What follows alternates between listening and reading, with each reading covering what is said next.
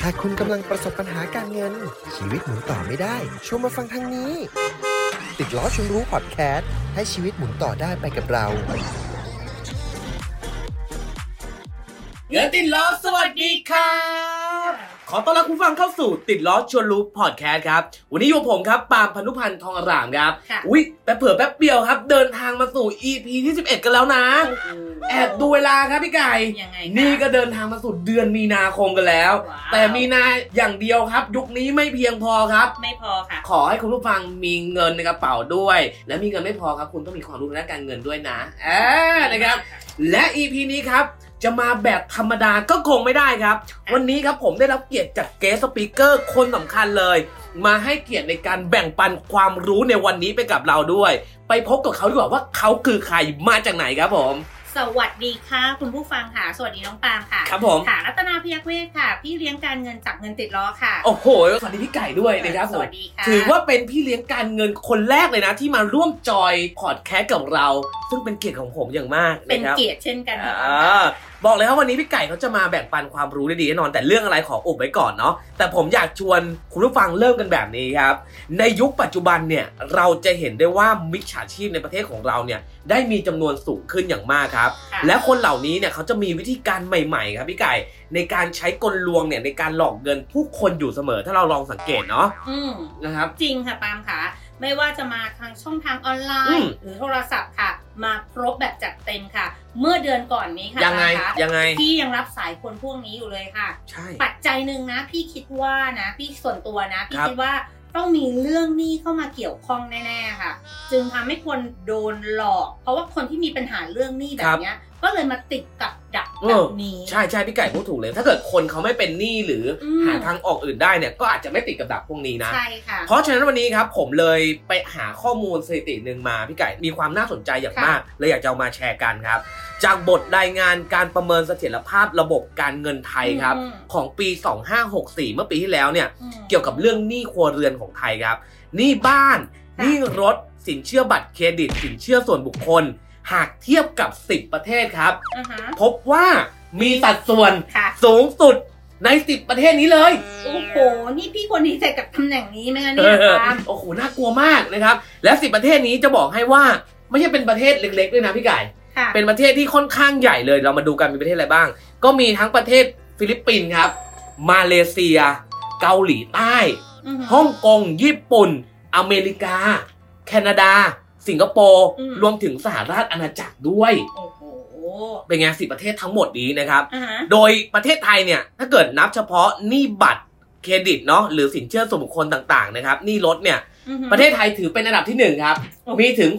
66%เลย มงต้องมาแล้วค่ะปาล์มค่ะควรจะปรบมือให้ไหมเนี่ยตำแหน่งเนี่ย บ้าบอกกันเลยทีเดียวอ่าฮะนะครับผม เออทำไมเป็นหนี้เยอะขนาดนี้อะ เป็นเรื่องที่ผิดไหมเนี่ยเป็นหนี้พี่ไก่จริง ๆ แล้วการเป็นหนี้นะคะปาล์มก็ไม่ใช่เรื่องผิดเสมอไปนะคะใช่ไหมแต่ก่อนที่เราจะเป็นหนี้ค่ะ เราต้องศึกษารายละเอียดก่อนเราต้องรู้ก่อนค่ะว่าอืมหนี้ดีหนี้ไม่ดีเป็นยังไงเพื่อที่จะได้วางแผนการเป็นหนี้ได้อย่างเป็นระบบมากขึ้นค่ะปาล์มคะวันนี้ครับพอดแคสต์ EP นี้ของเราก็จะมาคุยในประเด็นนี้ใช่วันนี้จะรบกวนพี่ไก่หน่อยในการมาแชร์ข้อมูลดีๆเกี่ยวกับการเป็นหนี้หน่อยว่าเฮ้ยจริงการเป็นหนี้มันมันมองอีกมุมได้นะมันมันไม่ผิดหรอกแต่ควรจะรู้อะไรบ้างใช่ไหมพี่ไก่ใช่ไหมอ่ายินดียินดีค่ะปาล์มค่ะครับผมพอเราพูดว่าหนี่ทุกคนอาจจะดูแบบว่าเฮ้ยมันน่ากลัวมันไม่ดีอะฉันไม่อยากฉันไม่อยากเป็นหนี้โอ้ยก็จริงอะเนาะแต่จริงๆเดี๋ยวมาดูความหมายของคำว่าหนี้ก่อนดีกว่า ครับผมอะเดี๋ยวพี่แนะนำเรื่องหนี้ดีก่อนครับนะหนี้ดีก็คือหนี้ที่มันสามารถทำ ให้เกิดรายได้อืมสร้างผลประโยชน์ได้มากในอนาคตครับ เช่น เช่นเช่นเช่นยักางรไงไปซื้อคอนโดไว้ปล่อยเช่าอ่าโออ่าเคพวกนี้อันเนี้ยถือว่าเป็นหนี้ดีครับเนาะเพราะว่ามันเป็นการลงทุนที่สามารถต่อยอดธุรกิจและทำกำไรได้ครับอืมในทางกลับกันครับ สมมติว่าโอ๊ยคอลเลกชันตอนนี้อะไรมาใหม่กระเป๋า กระเป๋าแบรนด์เนมซื้อกระเป๋าของมันต้องมีนิดเดิมอะไรอย่างเงี้ยมันไม่ไหวกับของมันอ๋ต้อองมีรูดจ้ะ รูดซ้ายรูดขวารูรูดดบัตรไปเลย อ่าเต็มที่เลยพอสิ้นเดือนมาเป็นไงคะเงินเดือนไม่พอจ่ายอันนี้ถือว่าเป็นหนี้ดีไหม อะอันนี้แหละที่เราเรียกว่าหนี้ไม่ดี เป็นหนี้ที่ใช้จ่ายเกินเกินความสามารถขออ่างเราเกินความสามารถอ๋อในการชำระหนี้นั่นเองแต่ว่ามันก็ดูที่จุดประสงค์ของการก่อหนี้ด้วย ใช่ ถ้า ถ้าคุณก่อให้เกิดประโยชน์ เป็นอืมผลดีต่อชีวิตของคุณอ่าไม่เดือดร้อนเงินของคุณก็จัดเป็นเป็นหนี้ดี ใช่ แต่ถ้ามันเดือดร้อนก็เป็นหนี้ไม่ดีถูกอ่าไหมอ่าอืมใช่โอ้เห็นภาพเห็นภาพเลย พอได้นะ พอได้อยู่ลงพอได้อยู่เนะเออพอได้อยู่ เมื่อกี้เป็นประเภทของหนี้เนาะอืมหนี้ดีอืมหนี้ไม่ดีใช่ไหมพี่ไก่นะครับ แล้วมาพูดในเรื่องของประเภทการกู้กันหน่อย ได้ ในระบบนอกระบบมันเป็นยังไงครับพี่ไก่โอ้ยง่ายๆง่าย ๆ เอาเอาในระบบก่อน ก็คือเป็นการกู้ยืมเงินผ่านสถาบันการเงินที่มีชื่อเสียงภายอืม ใต้การกำกับดูแลของธนาคารแห่งประเทศไทยนั่นแหละค่ะปาล์มครับผม เป็นระบบระเบียบสามารถตรวจสอบได้ เอออัอัตราดอกเบี้ยก็ถูกกำหนดไว้ด้วยกฎหมายเลยค่ะ คิดเกินไม่ได้อ๋อห้ามเกินที่กฎหมายตั้งเอาไว้อะไรแบบนี้ใช่อันปะนี้คือเราเรียกว่าในระบบเนาะ ครับผม ส่วนนอกระบบกล่าวง่าย ๆ เลยก็คือ ใครก็ไม่รู้อะ เอาเงินมาให้เรายืมแบบไม่มีระบบระเบียบ ใส่หมวกกันน็อกหน่อยเอออยากจะคิดดอกเบี้ยยังไงก็ตามใจฉันนะเออแล้วก็เงินของฉันฉันจะคิดดอกเบี้ยแบบนี้ คุณก็ต้องจ่ายตามนี้เออนะคะซึ่งมันมีข้อเสียแบบนี้ปาล์มครับ ถ้าเราผิดนัดชำระหนี้ครัเขาบเออ ดอกเนี่ยมันก็จะถูกคิดแบบทบต้นทบดอกอื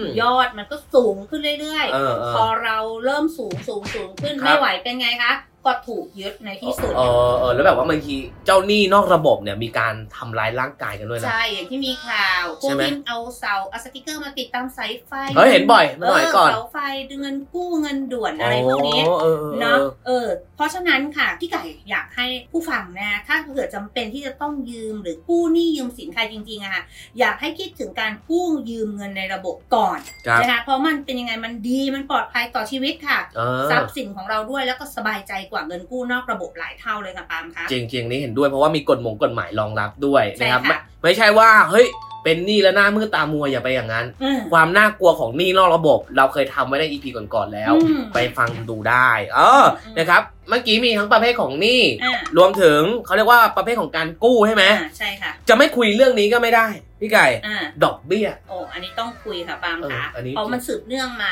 จากเรื่องของกู้ในระบบกับนอกระบบด้วยใช่อะแล้วเป็นความรู้กับคุณผู้ฟังด้วยนะ อันนี้นะ การคำนวณดอกเบี้ยแบ่งยังไงพี่ไก่ อะแบ่งออกเป็น 2 ประเภทแบบนี้ค่ะปาล์มขา ดอกเบี้ยคงที่อืมเนาะมันก็คือการคิดอัตราดอกเบี้ยที่ผู้ให้กู้เนี่ยกำหนดไว้อย่างตายตัวเลยครับ อาทิเช่น สมมติเราไปเช่าซื้อรถยนต์ ไปซื้อรถยนต์ออกรถมาอ่ เราทำสัญญากันไว้5ปีห้าปีอะเขาคิดอัตราดอกเบี้ยเรา1%ต่อปี อืมเขาก็จะคิดที่1%ต่อปีไปเรื่อยๆ จนครบ5ปี อ๋อ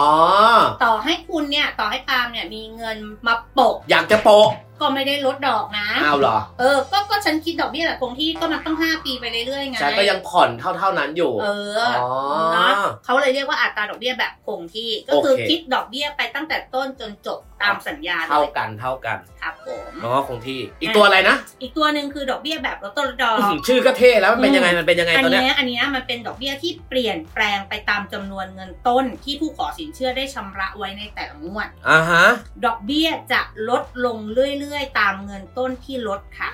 ยกตัวอย่างหน่อยยกตัวอย่างหอะน่อยเช่น เช่นสมมุติว่า คุณกู้ไปหมื่นหนึ่งเออเออเออ คุณกู้ไปหมื่นหนึ่งเนาะแล้วก็คิดอัตราดอกเบี้ยไว้ดูที่เนี่ยตึ๊ดหนึ่งเปอร์เซ็นต์อ้าวหนูเต้นตึ๊ดตึ๊ดเอออ่าค่างวดนี้เราจ่ายมาแล้วปั๊มเออตอนนี้เงินต้นลดไหมลดเออเราก็ไปเอาดอกเบี้ยเนี่ยไปคิดหนึ่งเปอร์เซ็นต์ไปคิดจากเงินต้นที่จ่ายเข้ามาอ๋อแล้วเงินต้นใหม่ ยิ่งชำระเข้ามาเงินต้นก็ยิ่งลดอ๋อดอกก็ยิ่งลดตาอืมมันก็จะลดใหม่เพราะมันถูกไปคำนวณจากเงินต้นที่ถูกชำระอ๋เข้าอมาแล้วโอเคเอาแสดงว่านั่งนั่งฟังอยู่เนี่ย แอบแอบแอบเอ็นเอียงว่าลดต้นลดดอกอะ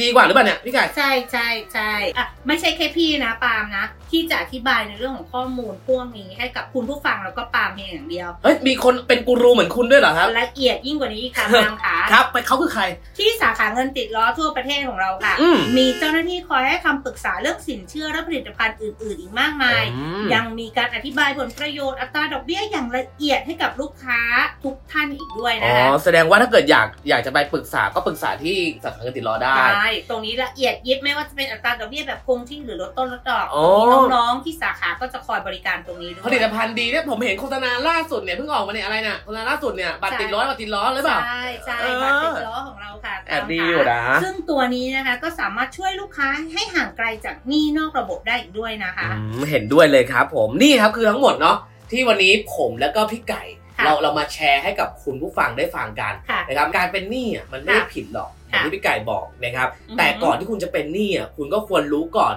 ใช่ค่ะรู้ว่าประเภทหนี้หนี่ดีหรือหนี้ไม่ดี การค่ะกู้คนกู้ในระบบนะครับ รวมถึงอัตราดอกเบี้ยเป็นแบบลดต้นลดดอกหรืออมแบบคงที่นั่นเองนะครับใช่ค่ะถ้าคุณรู้ภาพรวมแบบนี้แล้วอะการจะเป็นหนี้มันก็คงจะไม่กระทบกับชีวิตคุณหรอกครับใช่ผมค่ะอ่าถ้าเกิดคุณบริหารจัดการมันได้เนาะอ่าก็ขอฝาก เนื้อหาของ EP นี้ไว้ด้วยแล้วกันนะครับ EP หน้าเดือนเอพ i l เมษายนเมษาค่ะเอ้ยสงกรารแล้วนะครับอืมจะเป็นเรื่องเกี่ยวกับอะไร บอกไว้เลยว่ายังมีการเงินดีๆมามอบให้กับคุณผู้ฟังทุกท่านอ่าอีกเช่นเคยเออค่ะและครั้งหน้าจะเป็นพี่ไก่ หรือจะเป็นใครอีกรอติดตามได้เลยได้แต่ค่ะวันนี้อยากจะขอบคุณพี่ไก่อย่างมากขคอรับบคุที่ณมาค่ะป้าแบ่งปันความรู้ดีให้กับผมรวมถึงคุณผู้ฟังด้วยค่ะนะครับผมยินดีค่ะอะจนกว่าจะพบกันใหม่ครับสงกรารเดินทางกันอย่างปลอดภัยด้วยนะค่ะดูแลสุขภาพสุขภาพด้วย เงินติดล้อเป็นห่วงนะจ๊ะ วันนี้ขอกล่าวคำว่า เงินติดล้อขอบคุณครับแล้วกลับมาพบกันใหม่ใน EP หน้ากับเราติดล้อชนรู้